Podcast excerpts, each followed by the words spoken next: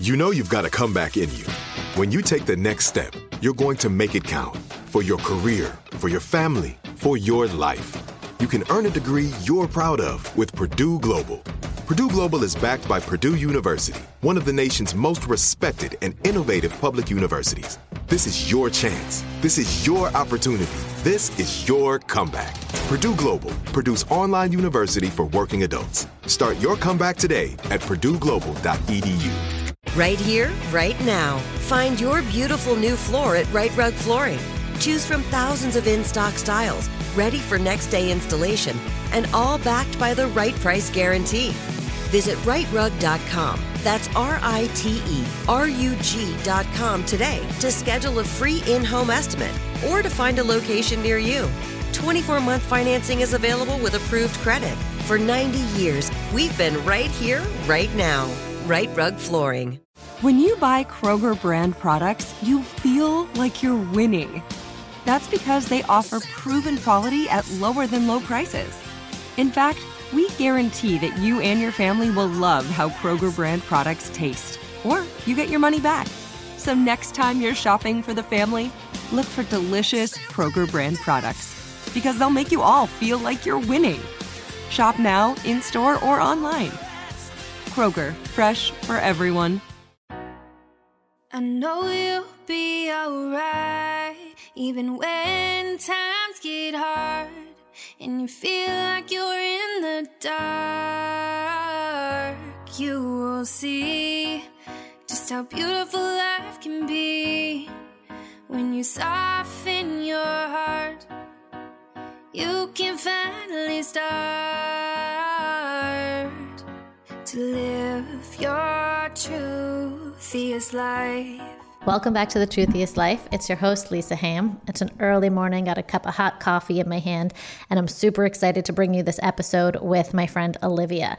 Olivia is one of the most authentic people I've ever met, and everything she's ever written that I've read, I'm just like, wow, this woman knows who she is. And yet, in this episode, Olivia shares how, despite showing up authentically all this time, there was a layer she was yet to discover.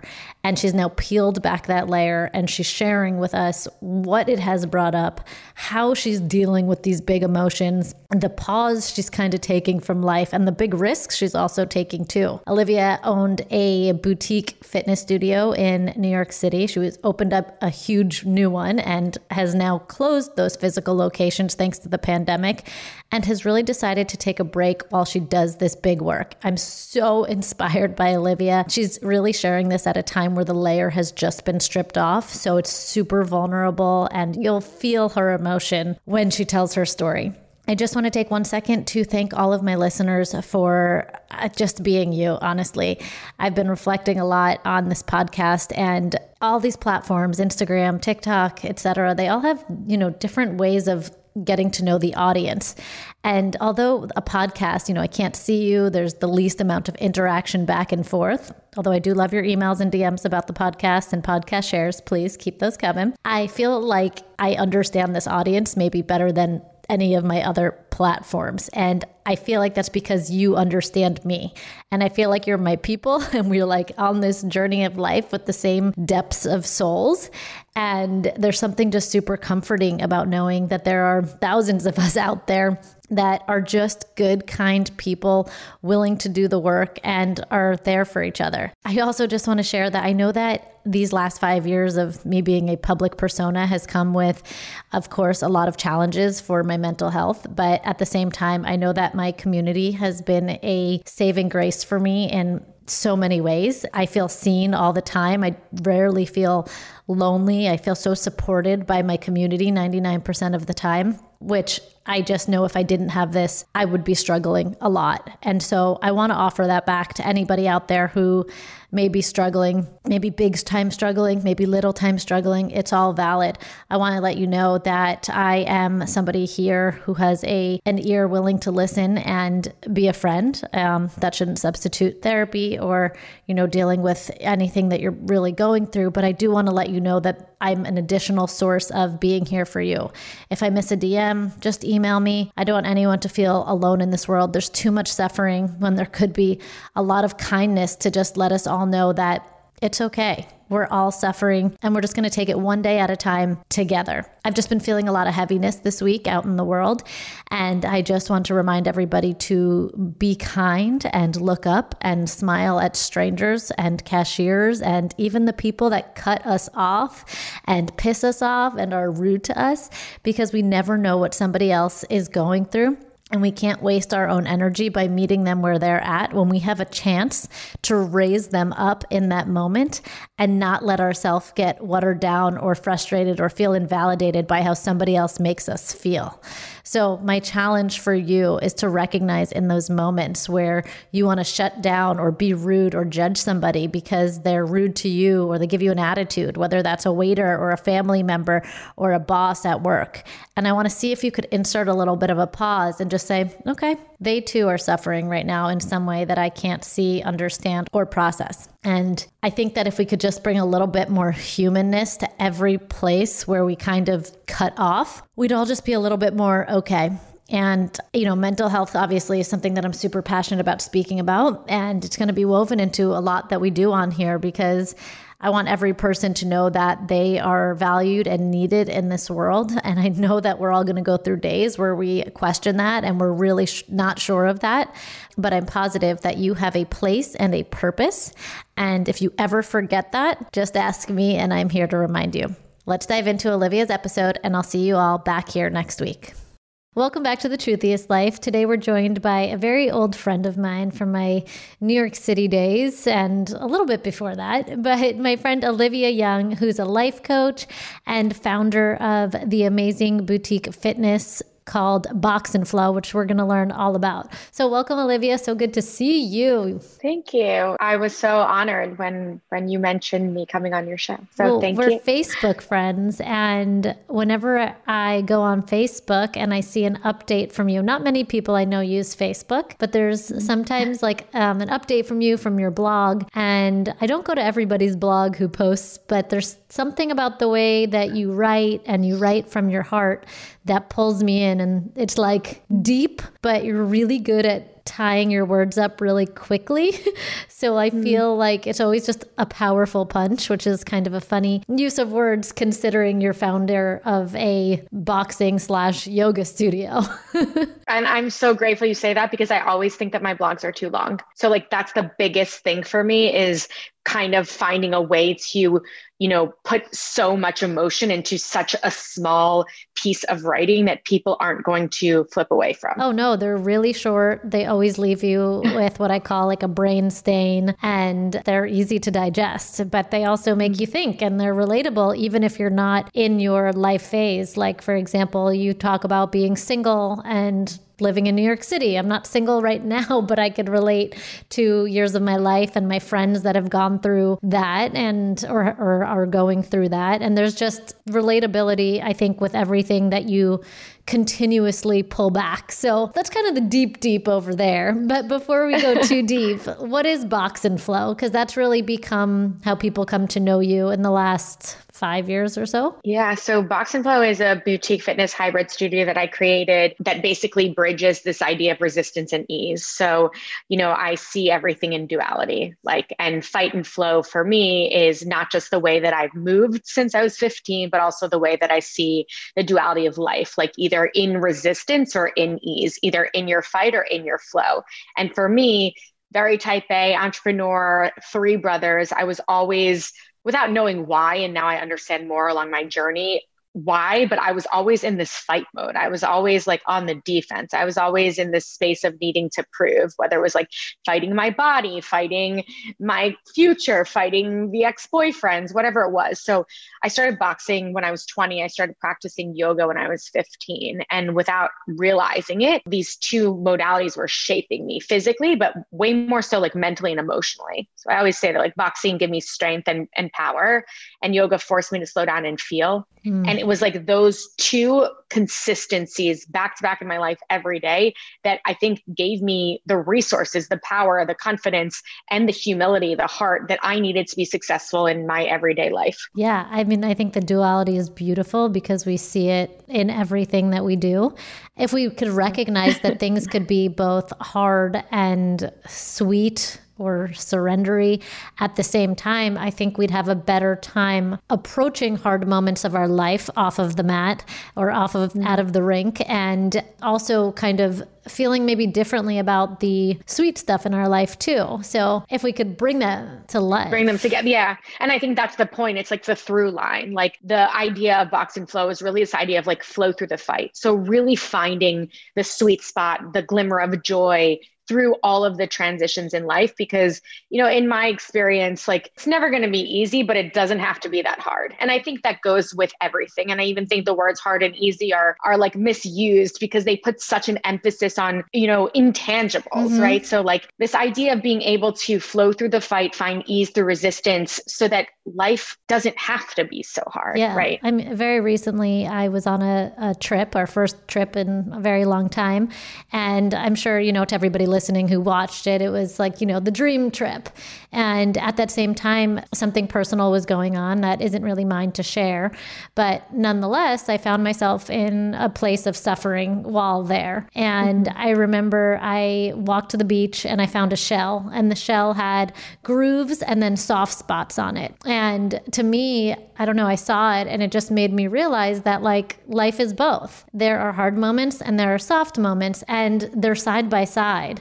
So just because mm-hmm. this hurts right now doesn't mean that the rest of the week, even on this trip, is going to hurt. Doesn't mean the pain goes away right. or that I bury it away, but there's some ease even within it. And I think to teach that in a form of movement to let your body embody that is just brilliant, especially in the fitness space when so many people are black and white and either or. You know, they think that they could mm-hmm. either do Spartan races or Barry's boot camp or they can just do yoga. Like, I feel like yoga right. is very exclusionary. The belief is that it's exclusionary. So the fact that you brought it together, I understand, but I'm curious how people responded to this. Obviously, once you're there, you get it.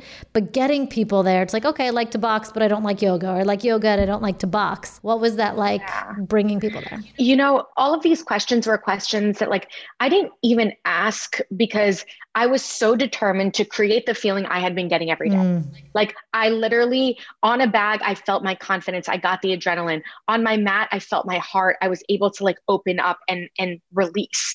And I had never taught a class before I opened my first studio because to me, it wasn't actually even fitness. It was words on a paper. It was how I coached myself through the transitions in life. And it was what I wanted to give people. I wanted people to feel the power that I was feeling. When I think about box and flow, when I describe it, it's inspiration and empowerment through energy, breath, movement, and music. Mm. Nowhere there says boxing or yoga. So to me, you know, from my headspace, I didn't see it from an outsider's point of view of like, oh, I don't really like yoga. Like, I won't box. I just saw it as like an experience that was set to the rhythm of the music for people to literally come in and feel their strength and allow themselves to let like to let go and how the class was choreographed. It was literally like walk in, warm up to the music, no mirrors. It's not about how you look, it's how you feel. Gloves on, nine rounds on a heavy bag, nonstop because no breaks. There are no breaks in life until after the first 35 minutes. Rip your gloves off, find your mat, feel your heartbeat, and let go, take a breath. Because mm-hmm. so often it's that, like even with the shell on the beach, you're looking at it and there's all this,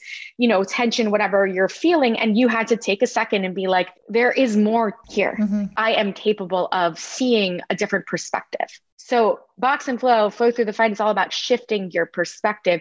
And for me, the only way I knew how to do that was through my body. Mm-hmm.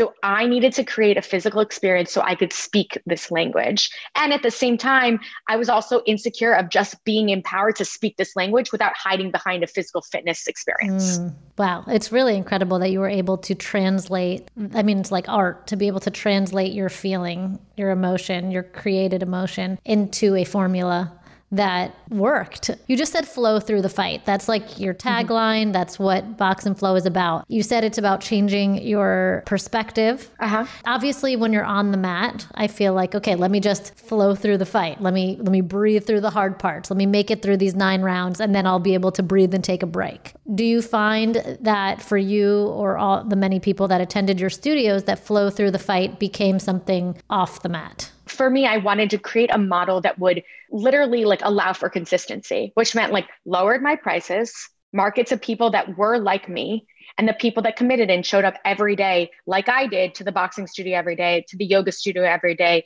you know your mentality starts to shift mm-hmm. and change just like i know that you've recently like finished yoga teacher training. I mean and you've said it in your social media posts like you know we think it's physical it has to be exerting but yoga is yoke it's connection it's bringing together right? It's it's a way of being. This idea to me this this feeling and ironically my name's olivia young but like almost live young to me it's life. It's this idea of being alive instead of just existing. Mm-hmm. so this feeling is what i was teaching. And as such it was more challenging to find teachers that i could train and empower so that they could then teach this on the mat off the mat in the studio outside of the studio and for me personally as a founder i needed to walk the talk and breathe into whatever resistance i was feeling as a single woman as a business owner as human so that i could really like, you know, launch this ship and teach from a place of authenticity. And as you know, as someone who's super vulnerable,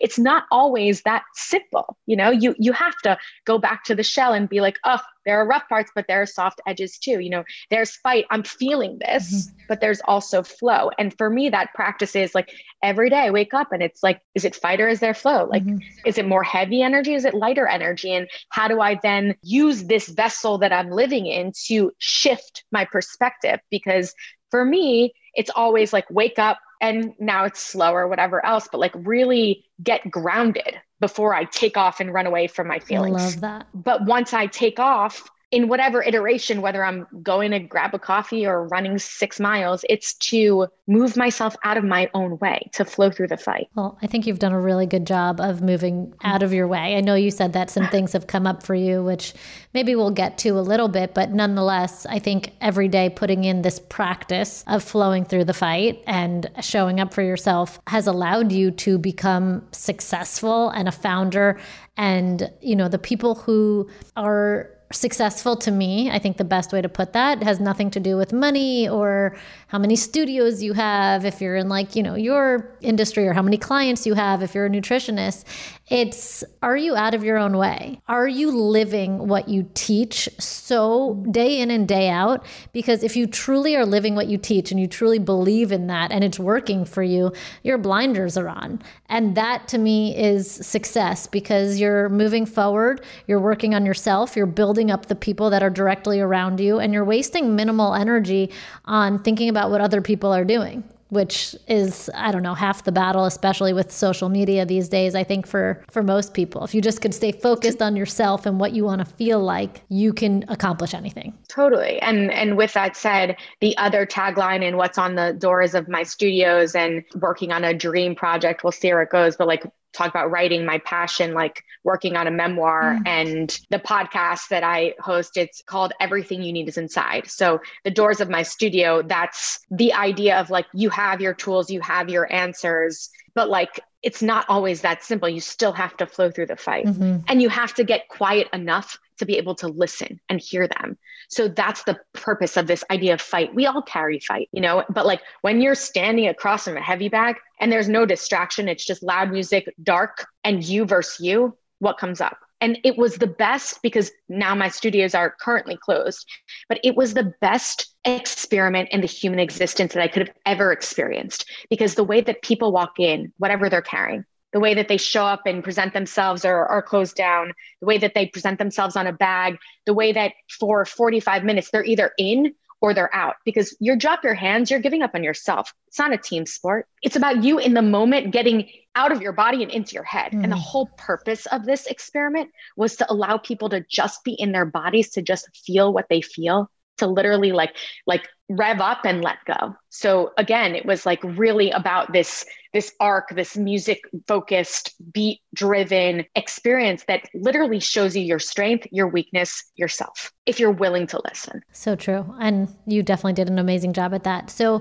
like you said, your, your studios have now closed. Can we go back in time for just a minute and tell me what life as a business studio owner in New York City looked like January of 2020? So, pre pandemic, what was going on for you and Box and Flow? So interesting. January 2020, I was revving up to open my dream flagship studio, 3,000 square feet in Soho. And that happened, it was January, and it was like something I'd been working on for probably a year and a half or two years, but really like four years in total because my first studio I bootstrapped, no partners, no investors, never taught a class except one in the back of Church Street Gym for a couple friends the day that Muhammad Ali died. June 13th, 2016. I don't know exactly. I finally brought on a business partner and he invested in me to open this beautiful flagship studio of my dreams. Wow. That opened the day after my grandmother died on February 17th. So, so it opened. It opened. Mm. It opened for three weeks. Mm. And then on March 13th, I had to make the call with two studios, not even two studios, a brand new studio with piles of apparel and the most gorgeous equipment. Mm. And it's surreal to even think that it was mine mm. and that it, it, you know, it happens because it was open for three weeks and I shut it down and mm. it is no longer open. Well, there's so much devastation in your voice and in the reality of what was. And the, when you kind of think about the losses that we took of things that were there for years and then things that were just blossoming and then, you know, got, got pandemified. for anybody listening who's not from New York or perhaps hasn't opened a business in New York, you know, the magnitude of what Olivia did and created in four or five years is no small feat. The amount of, that rent costs in New York City, like you need to have momentum. You need to have not just your own confidence and finances, no matter how rich you are, you need to have the finances of somebody else usually yeah. to help you do something like that. So I think despite not being able to show for it, the accomplishment is really there. Thank you. Yeah. And I appreciate that so much. And I think as I've come to learn and embrace, like actually really seeing yourself, because I think that was my biggest fight and struggle through the whole experience was first celebrating small wins, mm. which is sort of a recurring theme for me. And second, not being able to see myself fully because, you know, it's tough. I'm not an operator. I was a teacher, like a speaker, uh, you know, a branding person, and I wanted to empower others. I never thought about like all of the things I had to think about running a studio with no partner mm. and no investor 1,500 square feet on Bond Street, purely word of mouth that it existed and continue to like grow until I brought on a business partner and more money for this flagship. In my experience, it was like, it was never enough for me because again, it's that rat race of entrepreneurship, especially in an operational business. It's every day you're worrying about who's going to show up, who's not, if you can pay the bills, what pipe is leaking, you know, what contractor is going to screw you? And it took such a toll on my psyche. Mm-hmm. And beyond all of that, it was like really managing a staff. And some people are really good leaders, some people are really good managers. I'm not a good manager. And I think part of me not being able to see myself in a leadership position as well, because so many of my employees are my age or older. I didn't see myself as the boss, so I didn't demand the, the respect necessary as a boss. So I didn't get the respect necessary mm. as a boss mm. until I did. You know, the, I'm talking the first two years, yeah, yeah. and then something shifted in me. But you know, again, like I appreciate you recognizing the challenge of this business. I, I, think particularly even to go back to the first, you know, discussion topic, like the education piece. What do you mean boxing and yoga? What's that? You had to get people in the door. Mm-hmm. Man, I I gave my all. I gave everything and I'm so glad I did. I'm so glad that, you know, over the summer I went back to New York cuz I had been quarantined in Miami with my family for 3 months. I went back in June. I hired a COO to, you know, change the model to figure out a franchising model. So that's the focus is scaling via franchise. And I believe so much in two things. One, that whatever was going to happen from COVID or not was going to happen. It just sped up the inevitable. Mm-hmm. I believe that. So I don't know what that means specifically for Box and Flow, but who knows how long mm-hmm. it would have mm-hmm. lasted or not in a physical iteration in a footprint in New York City. That's one. Number two, it's that Box and Flow gave me it gave me purpose it gave me it gave me joy it gave me heartbreak it gave me the greatest lesson that i could have yet to date because in the whole journey thus far, it gave me commitment. Like I had never committed to anything like I committed to that. And I firmly believe that, you know, I wasn't going to be capable of a real loving relationship until I could find my value. And at the time, my value was very much embedded in uh, my career. And now I have such a different perspective on on that for so many reasons. Because the studio's closed, I was able for the first time in 11 years of living in New York City to slow down and stop running. Mm-hmm. And because I stopped running, I was able to start listening to the extent that like I live in Austin, Texas. Now, now.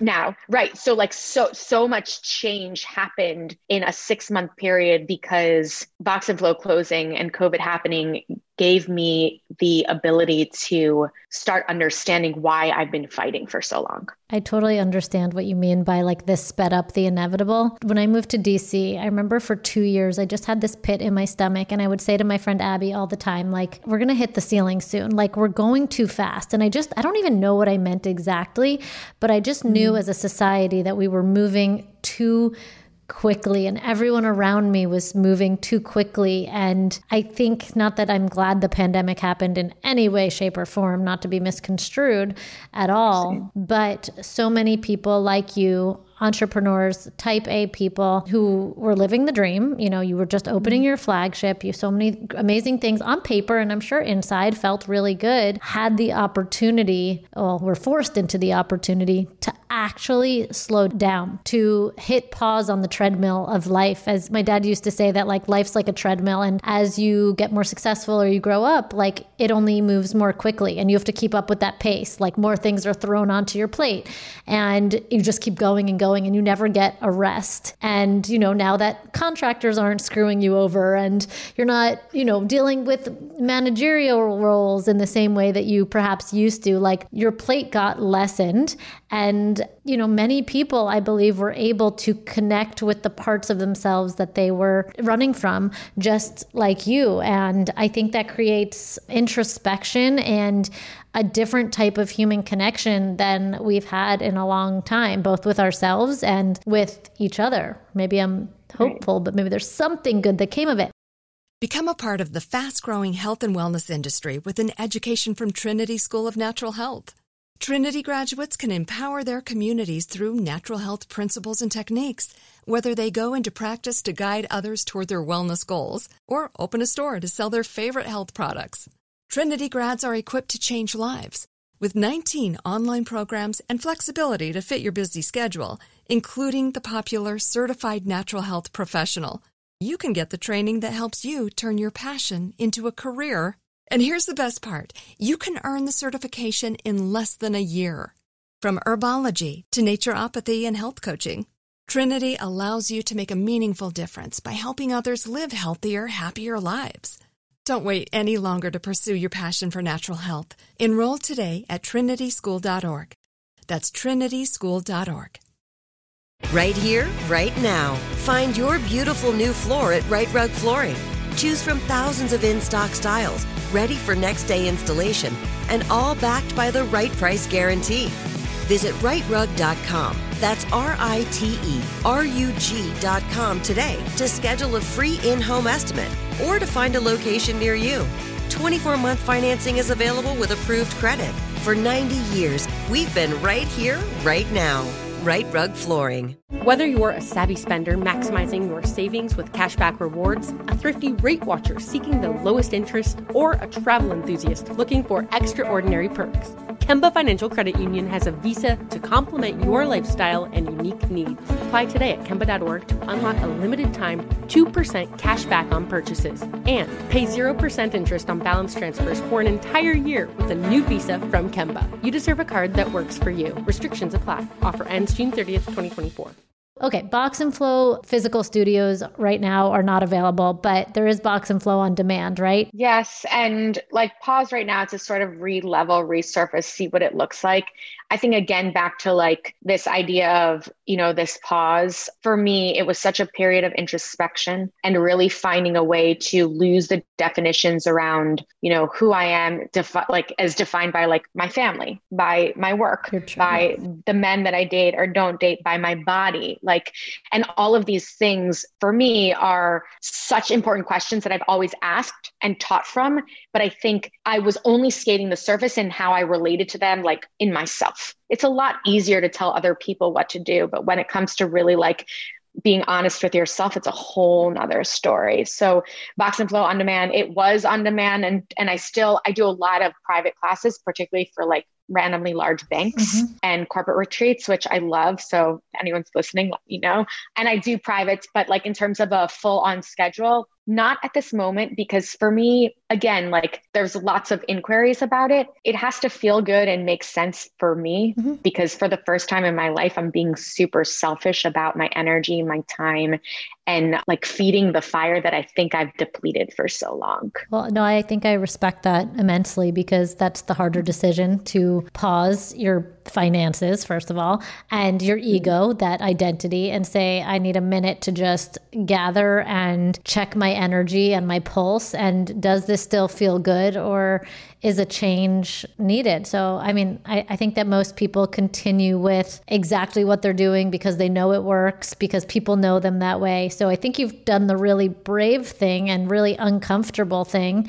And I'm sure a lot of people miss it, but I respect that immensely. And one other thing that you just said, I thought was interesting, just how you said that you're able to teach people to peel the layers of their human onion off. Like you had the scripts and you knew how to help people get there, but you weren't fully going there with yourself. And I mm-hmm. think a lot of people are quick to maybe think, okay, well, who are you then if you're not walking the walk? You know, are you a a contradiction? There's it's a contradiction. Yeah. Are you yeah. a walking, you know, contradiction of yourself? Who should I listen to you? But in fact, I don't believe that at all. I think teachers and healers, which you are, and a creative can help other people sometimes go further than they can help themselves. And that's mm. okay. It's interesting though, because for me, and I agree with you so much. And I also, you know, I've full transparency taken issue with teachers in in the past who have taught me. And it's like it's hard for me to relate to someone who doesn't seem like they're living mm. that truth. For me, completely personal experience I thought I was. So you talk about my blog post, you talk about my vulnerability, my authenticity, and I always spoke from that place. And every time I write something or I spoke, there was no facade. For if sure. it was fight, I was spoke about it. If it wasn't, you know, I didn't. Relationships, body, and you know, I've peeled off layers more and more. But for me, I didn't know what I was running from. And we don't have to get it too deep into it, but like my experience in COVID, so much happened. I ended up going into like the psychedelic healing world and I know these are buzzwords. I'm not sure how much you talk about these. If you've ever done any shows on, I don't think you have. I know you just had a medium on. I ended up diving deep into psychedelic therapy. So like one-on-one assisted MDMA therapy because something was blocking me and I, I had no idea. This makes sense though. And I think what I mean is when you would write or teach, you were always teaching from the place that was most exposed to the world, the layers that you'd pe- peeled back. What you didn't realize was that there was a lot more layers underneath, but a blockage from getting there. So I don't know much about psychedelics. I know I try and encourage my audience to at least learn about all different types of healing because like you said, you're probably somebody that has is clearly doing the internal work, but there was a blockage, and this helped you make some headway into this. So, how did you know there was a blockage? Because I think a lot of people might kind of feel like that. You know, there's something like you are you, and you, I've done deep work, but some point, whether it's talk therapy or life coaching or just constant like introspection, it wasn't that it wasn't adding up and someone said something to me. It was a man that I was dating, and he asked me a question, and it sent me into like, wow, I'd never thought about that before. And it was someone who had been one on one MDMA therapy. So, just psychedelic word, it's very hot right now because, you know, there, there's our Oregon just legalized uh, psilocybin. There's a nonprofit called MAPS that is working on legalizing MDMA for PTSD, mm-hmm. um, for soldiers, for rape victims, for any sort of trauma. I, and I actually think like marijuana was a thing. Now psychedelics is the thing, and you'll be hearing more and more about it. But I can tell you from my personal experience that I'd never been into any recreational drugs in any which way. I love a good martini. So I'll say, besides alcohol. And I do believe everything in moderation. Like my background's actually culinary and food and before fitness. But I was introduced to psychedelics with one-on-one therapist and what MDMA does it it what ecstasy does. Apparently, I've never done ecstasy recreationally. It boosts your serotonin. So, in a therapeutic setting with an eye mask on, it makes you feel safe. So, you start remembering things mm. from your subconscious that you've potentially blocked out. Got it. Or if it's PTSD, if it's war soldiers, victims who have memories, they have studies that it has cured like over 82% of PTSD victims mm. Because it, it allows you to see these memories in a safe space. Yeah. Yeah, visit them as opposed to aggressively trying to push them down, even if that's subconscious, like it was for exactly. you. It sounds like. Exactly. So this man in your life says something to you, and it's a, and you say to yourself, "Okay, I never thought of it that way, or I never thought of that."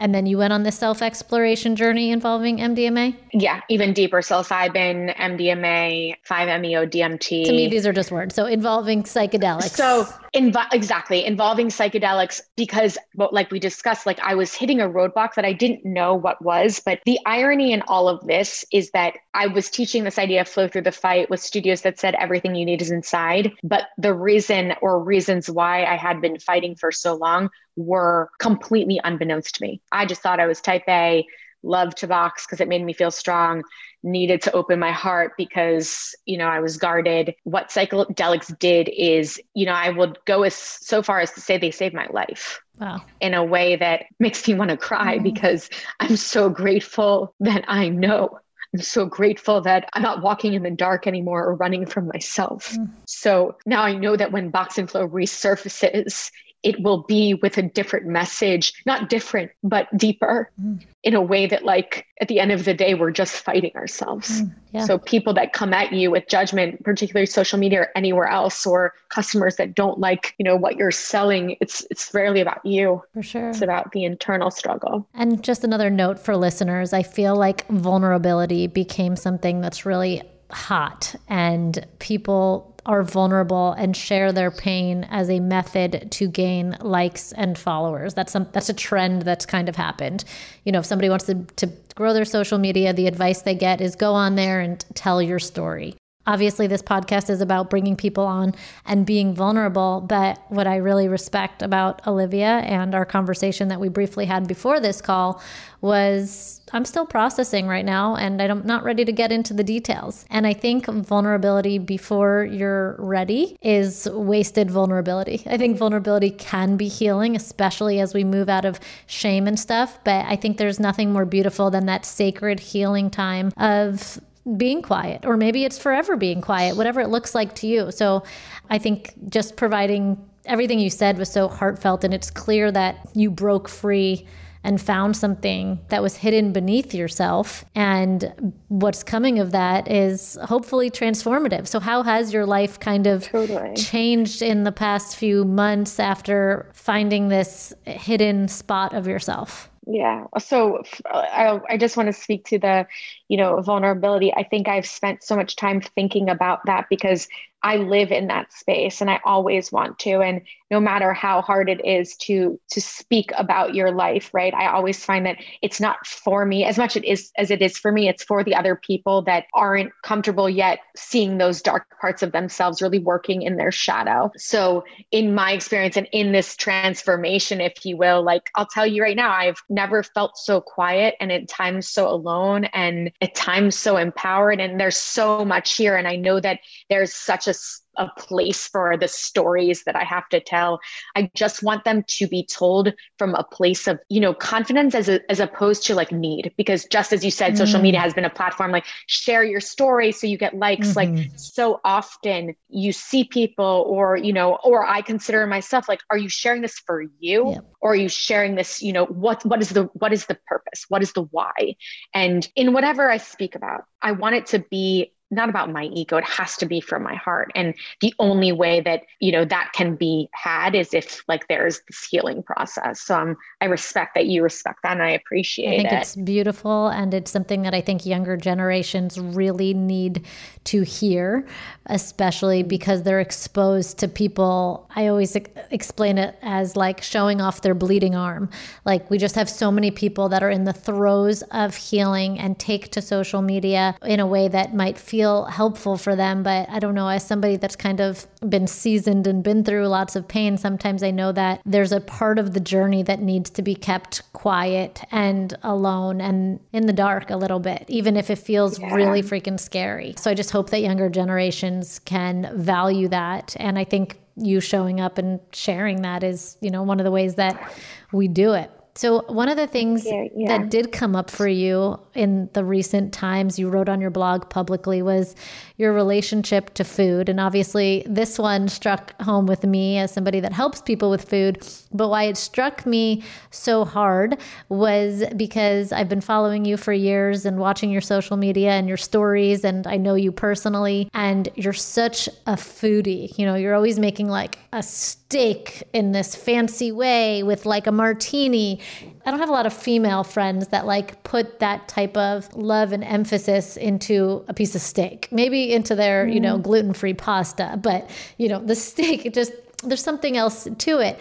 But when I read your blog, you said that food was a way that you controlled everything else. Can you explain that? And I, and I want to also just touch really quickly on your former question of what has come up because food, body, relationship to family, this healing part of my life, this transition, it's also showed me like, you know, why I haven't been capable of real romantic connection and relationships. So all of the blocks came up, like why I haven't been fully integrated with my body, why I have never had boundaries with anything. So really like be embodied. And ironically, again, back to box and flow, feeling the strength of my body was what gave me the tools to feel confident but in so many spaces of my life i was completely disembodied. Mm. and the main space that this showed up for me was food and body. And as a result of one of the traumas that i experienced you know i spurred into an eating disorder. And i didn't know that was why but i just thought you know when i was 13 14 i maybe someone called me fat at middle school and like then i hated myself. Right. And i grew up with three brothers. My father's in the meat business and everything's around the kitchen around food love food food is family and I love food,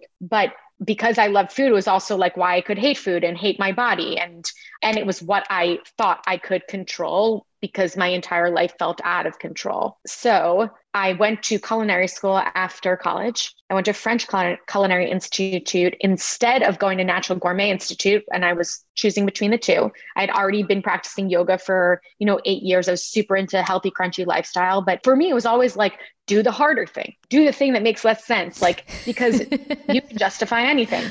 So I was in Chef's Whites for hours every day with like veal chops and you know big chefs like butter and. Uh, I was gonna say one is like you know, almond milk. The other one's butter and cream and completely. And also like things I didn't eat. So like we made pork chops all the time or like eggs benedict. I wouldn't eat either of those things. But I could control that. Ah. I knew that like that was completely off limits. Mm. So I loved food. I all I did was like read food magazines because it was again, it was like this fixation. Mm-hmm. Also because like I love food. I love texture. I love taste. Me making a steak now and a martini, it's because I love it. You know, it's like and delicious. food is your family's love language. Like being around food is a big part of home for you. Completely. And it's how I show love from culinary school when like I could control everything, except when I was like in the pastry kitchen, I would like get so high on sugar and like couldn't sleep for three days because sugar was another thing. It was like I was deficient in food. So I would just stuff myself with sugar. And it was like this seesaw effect. But I didn't show it because I would go out to eat once or twice a week or when I was on dates and I would eat and love food.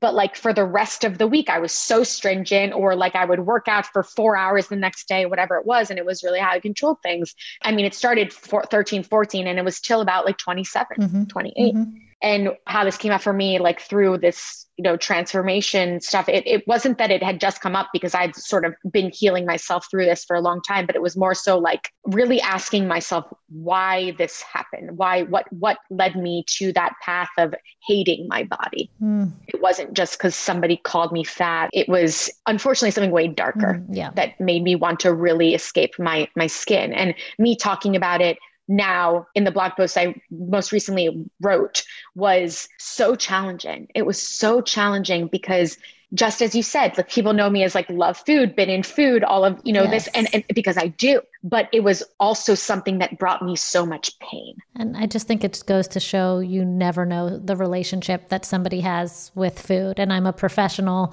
who knows you personally and also can assess people. You know, I could call out when people have a thing with food, but I never would have realized that a form of mind body detachment could occur from somebody who has this love of food like you and with the culinary experience. But you mentioned in the blog, I believe, that the culinary world has a lot of this, a lot of escapism in the form of food or alcohol or excess, or I forget the word that you use, or addictive behaviors in general. Can you tell me a little more about that? I think that I mean it's like I also went to to like opposite like opposition, like talk about, you know, fight and flow, yin and yang, duality. Like I went from food to fitness, right? Mm-hmm. So two extremes and I never felt like I fit into either one because like I don't really and whatever I do in my life, I'll never fit into one or the other because I love food, I love fitness, I love life, all of those things. But for, you know, anyone in the culinary world or the hospitality world, like kitchens are dark. People work in kitchens in hours that nobody else works. so everything's centered around like you're tasting all the time, you know, you're drinking after hours because the hours are so odd, you know, everyone's having sex with each other. I didn't work in restaurants. I worked in the cor- corporate side of it, but like, you know, at night I knew that like it was time for me to potentially consider switching where I was because I was tired of going out till 5 a.m., eating steak and drinking scotch and waking up an hour later because I was going to run in box and flow. Like it was out of balance for me. I wanted to start really like doing something that made sense to me, but it didn't change my relationship with food right away. It was more so like a journey. And with that said, like the food world is it's a gluttonous environment. Like if you think about like food and wine festivals, people are eating 23 burgers. Like there's nothing interesting. It takes actually takes the romanticism yeah. out of food. Yeah. So for me, like I want to taste steak. I want to learn about the spirit in the martini. Like it's it's that intricate for me as, as much so as getting on my yoga mat and understanding how grounded I could be when I spread my fingers wide and press into my palms and integrate my belly to my spine and lift my hips up and mm. back and get my heels to the mat in a downward facing dog. Right. It's these nuances that make things special, magical. Mm. But when anything's overdone, the magic is completely taken away from them. And you called it like a dissociation. By having 23 burgers, you're dissociated from your body. By the second burger, you're dissociated from the flavor. So it's about totally. keeping that connection, your hands to the mat or your your palate to the flavor rather than allowing any of these things to become something that allows you to run from yourself. So it's completely, it's not yeah. about what you're doing, whether it's yoga or eating or anything. It's about creating a relationship to them that allow you to be present, which you're learning, yeah. which is awesome. And with that, like back to box and flow, boxing was the only place I felt present on the bag, in my breath, with the music, and same on my yoga mat because it forced me and the class to literally be in the ring or on the mat. Mm-hmm. You know, it's like a choice. Also, at the same time, to just be with yourself.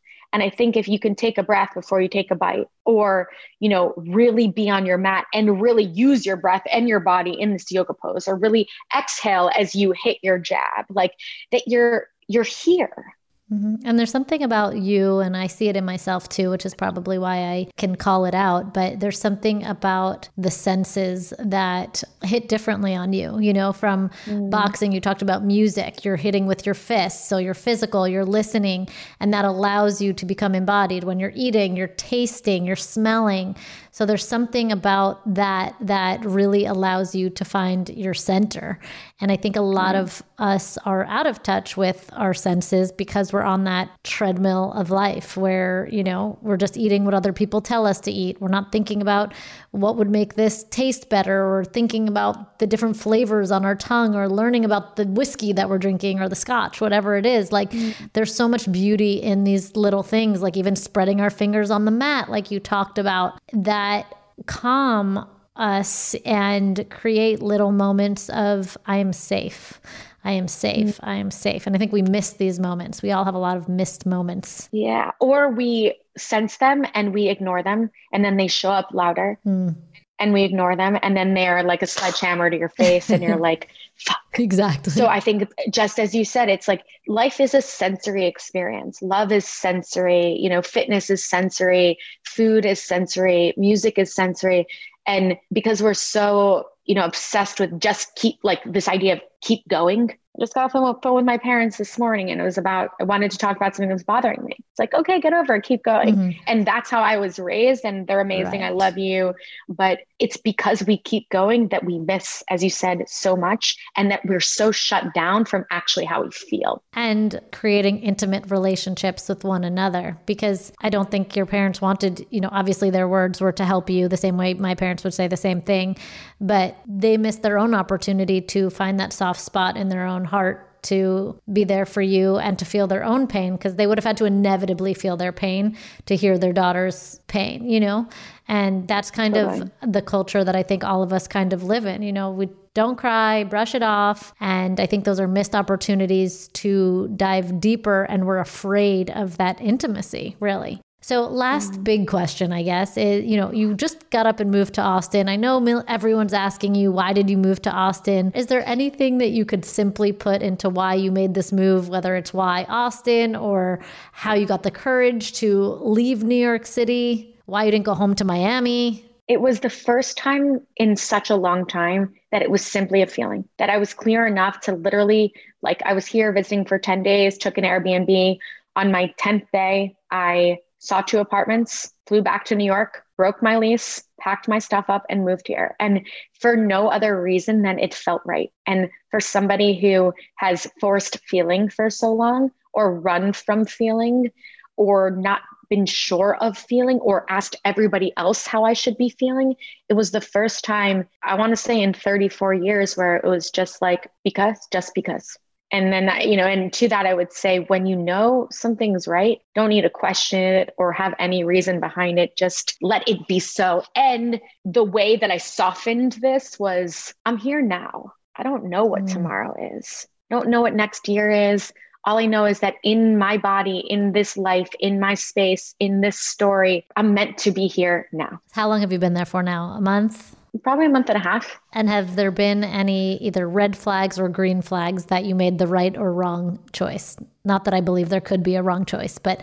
anything that made you question yourself or something that said, oh, this is why? You're, there's always questions, but if you trust yourself enough, you know, you have the answers. I'll figure it out. But in terms of green, there's a different dating pool here, I would say. And there's a different mentality. And I think it has very it has much less to do with what the dating pool is and what um, as opposed to like it has so much more to do with what energy I'm carrying. Yes, I'm not coming from a space of need. I'm coming from a space of have.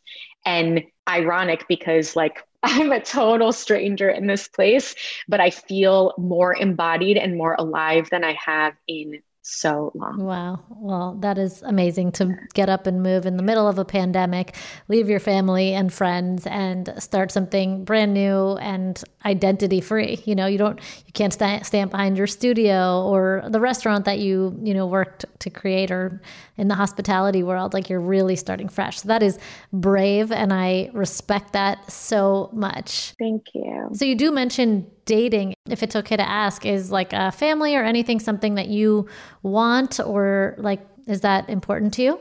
I think for a long time, I like kind of put it not on the back burner, but it wasn't an option, right? But at the same time, I would date habitually because it was always like dating to get married to have babies. Mm. Even though I would always run a business in whatever iteration I, it, it was. Yeah, it is something that I know I am meant to be a mom. And how that shows up will be interesting. But it's also interesting. Like, I have friends who have gotten pregnant without yeah. a significant other, which is beautiful. To me, family is home, and I want to have that. I want to have all parts of it. So, really finding a man or a man finding me that supports all of the openness and vulnerability and darkness and lightness in a space where we can speak freely. So much, I mean, I so much love for how you share your relationship and all the stuff that goes into it. But I so often dated men that I didn't talk about feelings with because mm-hmm. they weren't capable of that because it's also stuff from my past. Mm. But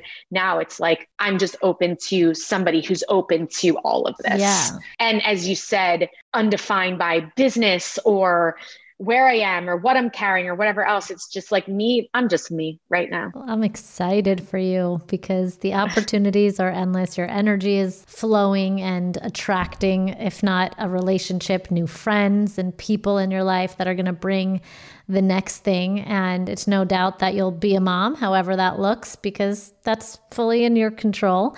And if you do find a partner, I think that the person just has to have so much passion to be able to keep up with you from emotional to food to life. Like there aren't many people that really experience life the way you do, which certainly makes it harder to mm-hmm. find somebody that's going to get it on your level. So and that's probably why I've always looked up to you. Me? I've always looked up because it's sensory. Everything to it's the same way. You move your body, you explore love, you go deep you love food and you're not afraid to just be yourself and i i so honor that and admire that and i'm so honored that you recognize all my passion because i think that that's the one word i would use to describe me and anything that stunts that light is that's a red flag i love that i mean i think that even if you didn't speak you come through. And I think your ability to translate that through your branding, your fonts, your colors, the styles on your website, the imagery that you use with your body sometimes, like you have passion into everything that you do. And then add your ability to write, and you're just like, you know, unstoppable.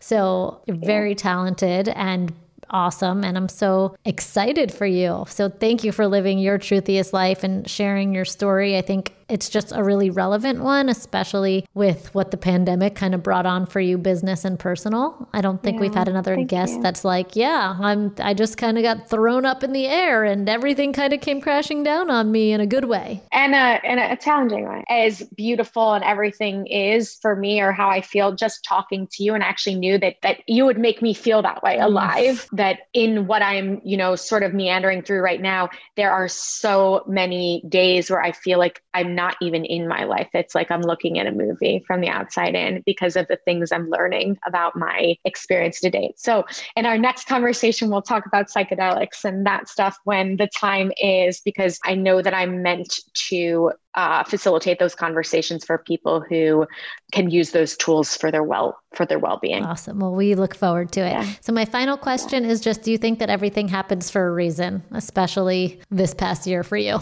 no question. And I think with that said, it's where you find like grace mm. and gratitude for the good and the bad and the the super ugly. But it's not by accident that I'm sitting talking to you in Austin with with passion and respect. I think when you start thinking that things are happening to you, mm-hmm. right? As a victim mentality, it's when you really get into a place of of need instead of have. And I'm a firm believer in we have what we need. Oh, I love that. You always kill it with the one liners. Thank you. Thank you, Lisa. Nice to talk to you. So good. Thank you so much for being a guest. We cannot wait to see what's next for you.